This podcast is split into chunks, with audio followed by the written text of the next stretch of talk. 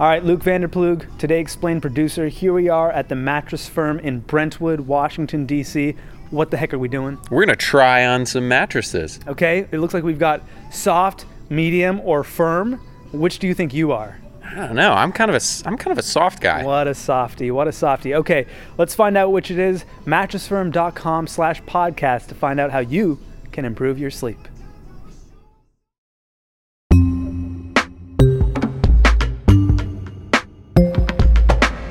Pop quiz. Three questions. Question one How many Americans have student loans? 43 million of us hold some student debt. Question two What percentage of graduating seniors borrow money to pay for college? Over 70%. And final question What is the average amount of loan debt that students are burdened with when they graduate? 10,000, 68,000, 26,000, 34,000. The answer is, in fact, $34,000. I know a lot of you are like, it's 68,000. I just know it. Extra credit What happens when you default on a student loan? It's not pretty, it's super punitive, and things keep getting worse. Madam Secretary, I think we are facing a student loan crisis in America, and let me tell you why. This is Senator Dick Durbin at a hearing with Education Secretary Betsy DeVos last year. Student loan debt now is greater than credit card debt in America.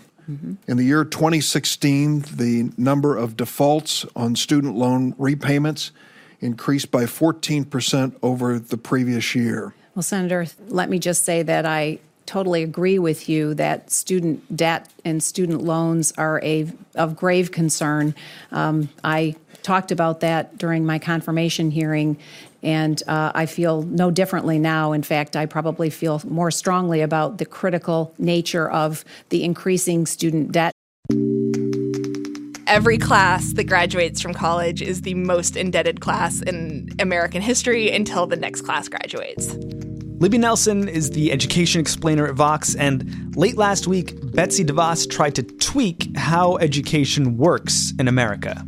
So on Friday, Betsy DeVos uh, sent a letter to states essentially telling them that they can't regulate loan servicers on their own. No big deal, right? The Secretary of Education is like, "Hey states, let us handle loans. That's that's our thing."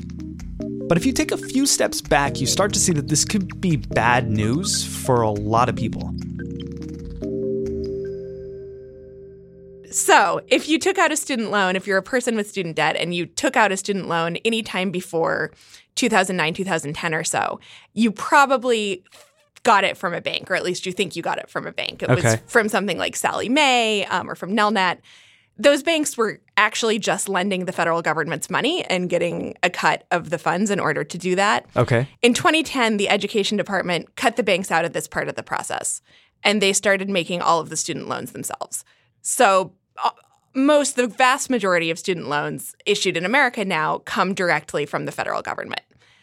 But they don't do everything else. They don't enroll you in payment plans themselves. They don't deal with your paperwork. They aren't the ones who send you a note if you've paid off the loan. Okay. They contract with nine private companies called loan servicers who handle everything after you actually receive the loan. So this was an Obama administration initiative. Yes, this was a this was a big deal uh, for the Obama administration. Switching to the government making the loans saved a good amount of money, um, but in order to keep the pri- some private companies in the mix, they ended up with these loan servicing contracts. And was the intention there to save money for students or to literally save the federal government money? It was literally to save the federal government money. Okay.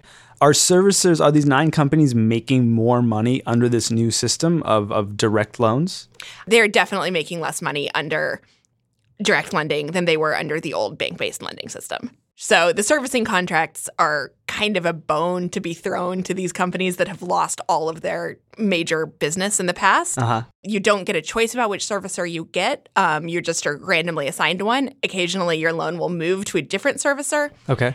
And this is a process that can get really complicated if you're trying to figure out what's gone wrong with your student loan, if you have lost your job and are trying to figure out how to avoid uh, defaulting on your loan while still not making the same payments you used to. I've talked to student loan policy experts who struggle with this. Uh, a few years ago, I talked to a woman with a master's in social work and a PhD in education policy who had been like tossed around on the phone when she was trying to get through to her servicers. So this is literally her area of expertise. This is literally yeah. the- I, and there are she people this navigate is, it. exactly like there are people where this is literally what they do, um, and they have sometimes struggled to navigate this system. It's especially difficult for people who are trying to change payment plans are trying to lower their payments, consolidate their loans. Obviously, some people have fine experiences with servicers, but the Consumer Financial Protection Bureau, which collects complaints, have heard that servicers don't tell borrowers about the plans that are best for them. They push them into plans with higher interest rather than plans that could lower their payments. And the thing that's really important here, I think, is for the most part, people who are on the phone with the servicers and going to that length are people who want to pay back their loans and Yeah. who are making a good faith effort. And there are, you know, thousands of dollars at stake here for most people. And you don't get a choice. You know, if you don't like your servicer, you can't leave and just transfer your loan to someone else. So you're sort of stuck with these people. Okay, so uh, I think we're caught up now. People are trying to navigate this super confusing system set up by the federal government. They're not finding it easy, and the states are now upsetting the federal government because they're trying to help.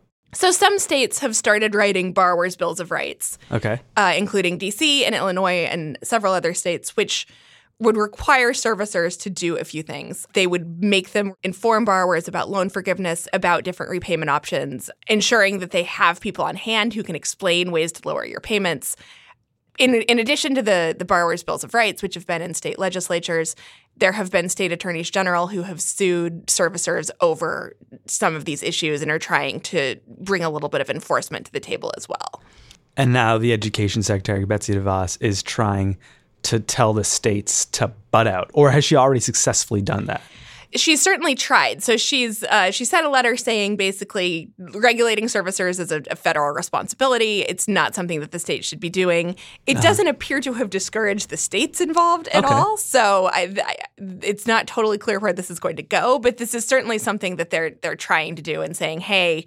We make the rules here. You can't come in and make a d- different set of rules that the servicer has to play by in your state, but not in other states. And is that just the education secretary trying to keep everything consistent through and through, or is there some other motivation there? That's certainly what they'd say. I, the, this is obviously something that the loan servicers wanted because, you know, from a generous point of view, it would it is difficult to do business if you're regulated in different ways. Uh, from a less generous point of view, perhaps they don't want to have this additional scrutiny and this additional pressure on their business. Um, and we've seen that that Betsy DeVos's education department has generally been more friendly uh, to the private sector than than previous departments have been. Okay, I'm curious about, a little bit more about these nine companies. Are they making insane amounts of money? Have they been for a long time? What are they? Who are they? the big servicers that, that people would know are uh, Navient, which is the company formerly known as Sallie Mae. Oh, yeah. Um, and Nelnet is another. And then there are several others that are smaller. They have a pretty large federal contract. The education department spends about a billion dollars a year among all nine of these companies. Oh, wow. So it's in the millions for, for each company, but for the federal government, it's a it's a billion dollar expenditure. So, would like a single national system of regulations make more sense than the current patchwork of, of state regulations? Almost certainly, in the sense that it, it almost always makes more sense uh, and is, is more straightforward for companies. The problem is you've got to get Congress to pass that. Yeah. And in addition to there being, you know, these philosophical questions about how much you should regulate business, um, some of these companies also are sort of hometown companies for senators. Nelnet is really big in Nebraska, for example. Um, and so it also it does mean that there also are some interested parties kind of scattered throughout America on this. Huh. I don't hear President Trump talk a lot about student loans. I did hear President Obama talk a lot about student loans. I know about this firsthand. Michelle and I, we know about this firsthand. This is not something I, I read in a briefing book. Uh, th- th- This is not some abstract idea for us. We've been in your shoes. When we graduated from college and law school, we had a mountain of debt, both of us. Is anyone in the party that controls, you know, the Congress, the Senate, the White House taking this seriously right now? Yeah, it's pretty it's honestly pretty astonishing. A few years ago, you know, student debt was a huge deal that every politician was talking about. Even other Republicans, Marco Rubio, for example, used to talk about student debt a lot. It's just it's clearly just not something that is on Trump's radar. In part because higher education isn't really part of his economic vision. Congress is taking some stabs at rewriting the Higher Education Act, which is the law that governs student loans and, and all of this stuff. Yeah. But given the way Congress has been on priorities that are arguably more urgent or more important to Republicans controlling Congress, I personally am not particularly optimistic that anything on that law is going to get done this year. Um, and even if that were to happen, it certainly wouldn't necessarily include any kind of servicing overhaul. Student loans aren't getting easier to navigate, and at the same time, they're getting harder to pay off. So, where does that leave students? Is college or grad school even a good idea anymore? That's in just a minute.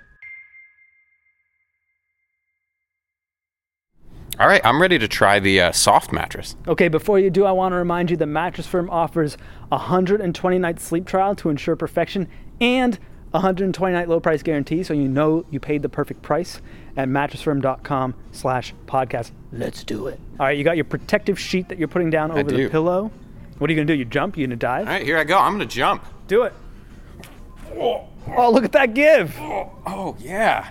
How's Oh, it feel? yeah, I'm How just- you feeling? Just sinking right in. Instant reaction, please. Yeah, it's just it's sort of like it's sort of cradling me. It's really soft. It's sort of sort of like cloud like. Hmm. I feel well taken care of by this mattress. Excellent. Okay, so so what are you thinking? Are you a soft guy? Are we decided? I don't know. I, I feel like I guess I should move on. Maybe try the medium. The medium. Wait, what about all the other soft ones? There are other soft ones. Everyone with a blue thing on it. Everyone with of the blue pillows is a soft one. Oh my God! Let's do it. Okay, let's try more soft mattresses.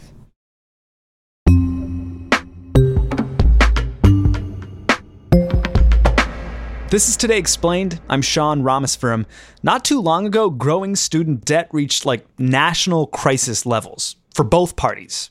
Here's Marco Rubio in 2015. Well, it's a personal issue for me. I owed over a hundred something thousand dollars in student loans. Easy to pay back.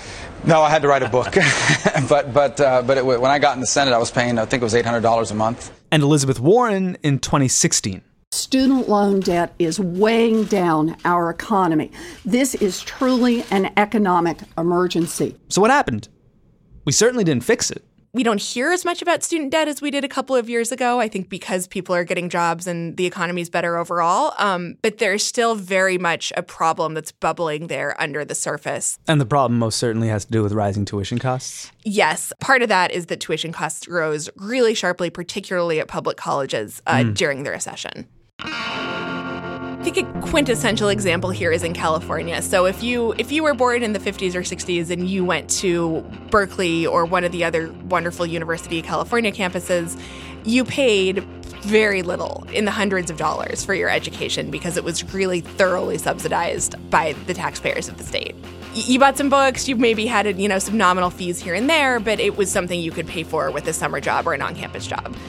At those same schools today, you're looking at upwards of $30,000 uh, when you're taking all of your costs, housing, transportation, books, into account, which is a really dramatic difference and not something that the average 18 to 22 year old or even the average older student who's trying to attend college full time Right. can afford to pay with a part time job. Yeah, I went to one of those schools. I can, I, Yeah. I can relate. Could you tell me, Libby, like what happens when you default? What does it mean, and what happens to you? Yeah, defaulting on a student loan is a very bad thing to do. It is worse than defaulting on almost any other kind of debt. It's virtually impossible to discharge a student loan in bankruptcy. So you are stuck with this loan whether you were paying or not. The federal government can garnish your wages, they can take your tax refund.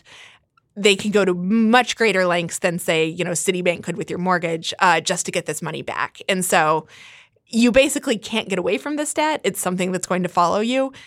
And there are a lot of people who are finding themselves in this position. Why is student loan default so punitive? I mean, these are students. These are people who are struggling to contribute to society. Why why can't we take it a little easy on these kids, Libby? Well, I think the argument that people make against it is generally if you default on your mortgage, they can take your house. If Yeah. you default on your car loan, they can repossess your car. If you default on your student loan, you still have your education. And and so the fear is that if they make it too easy, people will say, you know, honestly, it's worth taking this hit on my credit of declaring bankruptcy. in exchange for not having to pay off 20, 40, you know, in, in cases of graduate loans, 80, 100, $150,000 in debt. Hmm. That said, it can really get to extremes in some cases. There are people who are clearly really struggling. And you have seen, at least until Trump took office, there was an effort at the education department in some specific cases to make it easier for people to have their debts forgiven, either because they they'd made payments for a long time, because their school um, they could argue that their school had defrauded them, and so there has been a, a recognition that maybe in some cases it should be a little easier to get rid of this debt than it's been in the past. I'm wondering how student loan defaults and even student loan debt sort of breaks down by race too. Does it affect some more than others? It's very much inflected by class and by race. So, African American students who generally come from families with less wealth tend to have the most debt. Students from low income backgrounds who don't have parents with savings or with home equity who can who can help pay for their schooling take on the most debt. And then when you take into account uh, the wage gap that comes into effect later in life, especially for students of color, it's a really, really difficult situation to to find themselves in. They take on more debt. They typically earn less after they graduate. They're less likely to graduate. It's particularly a crisis uh, for students of color. And it feels like something that we just can't even like really talk about as a culture. Like you don't want to come out of college and declare yourself crippled by your student loans. You want to come out of college and say, like, I'm ready to join the workforce. I think that's changed a lot over the last five years. Starting uh, in the depths of the recession with the Occupy movement, there were people who would like write about their student debt on signs and hold it up. It sounds kind of cheesy to say it now, but it really did. Um, it put it on the political agenda in a way that it had not been in the past. Because in the past, yeah, people didn't say, "Hey, you know, I'm I'm fifty five thousand dollars in debt and I'm stressed out about it," or "I'm twenty five thousand dollars in debt and I don't know how I'll pay back my loans," or "I'm you know one hundred fifty thousand dollars in debt." Um, yeah. That really did start to change. Uh, people talked to the media about it. People were profiled about their debts and how they were struggling with them. And student debt became sort of an identity in a way that it had not been in the past yeah. over the past five or so years. But there are things, you know, we don't talk about the the race gap in this. We don't talk about class as much. It's very much framed as this middle class issue, often with like a white kid from a liberal arts college who took on sixty five thousand dollars in debt, which is not really what the crisis looks like in America. Is is it getting to the point where like paying money for college is not a sound economic decision? No, and I think this is a somewhat scary consequence of this bigger conversation about debt. It is still a very good idea to go to college. It is a very good idea to borrow money to go to college if you cannot afford to go to college otherwise. Yeah. You earn so much more over the course of your life. There are many other differences uh, in things like health and things like life expectancy, life satisfaction uh, between college graduates and non graduates. Going to college is the best economic decision you can make. That said, it matters where you go to college, it matters how much you're paying, it matters what you study. And the thing that absolutely matters the most is whether you graduate. Yeah. When we talk about student debt in America, we're usually talking about people, and even in this conversation, it's been sort of predicated on you've graduated from college, you've got your degree. The place where student loan is, loans are really a huge problem is the people who don't graduate, who borrowed, you know, $20,000 for two or three years and graduate and maybe don't have that like big ticket scary number on their debt, but they also don't have a degree that can help them get a job to pay it off. It's not the people with the scary $100,000 loans who are defaulting. It's the people who owe $8,000 but quit college after a year and so just can't scrape the money together to pay that back. Libby Nelson is an editor at Vox. Before we go, today is a numbers day. It's March 14th, 314, Pi Day. It's also the day Albert Einstein was born. And sadly, this March 14th is the day we lost Stephen Hawking. He spent his life explaining the universe to us, and one of the great ironies of his life is that a voice that wasn't really even his became his unmistakable voice. One of the great revelations of the space age has been the perspective it has given humanity on ourselves. When we see the Earth from space, we see ourselves as a whole. We see the unity, and not the divisions. It is such a simple image. With a compelling message one planet, one human race. We are here together, and we need to live together with tolerance and respect. We must become global citizens. I have been enormously privileged, through my work, to be able to contribute to our understanding of the universe. But it would be an empty universe indeed, if it were not for the people I love, and who love me. We are all time travelers, journeying together into the future. But let us work together to make that future a place we want to visit. Be brave, be determined, overcome the odds. It can be done.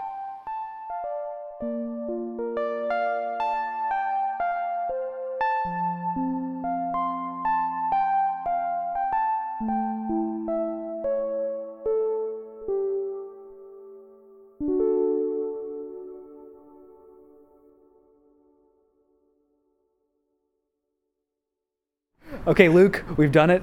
We went to mattressfirm.com slash podcast, but then we came into the actual store. You tried 10 soft mattresses.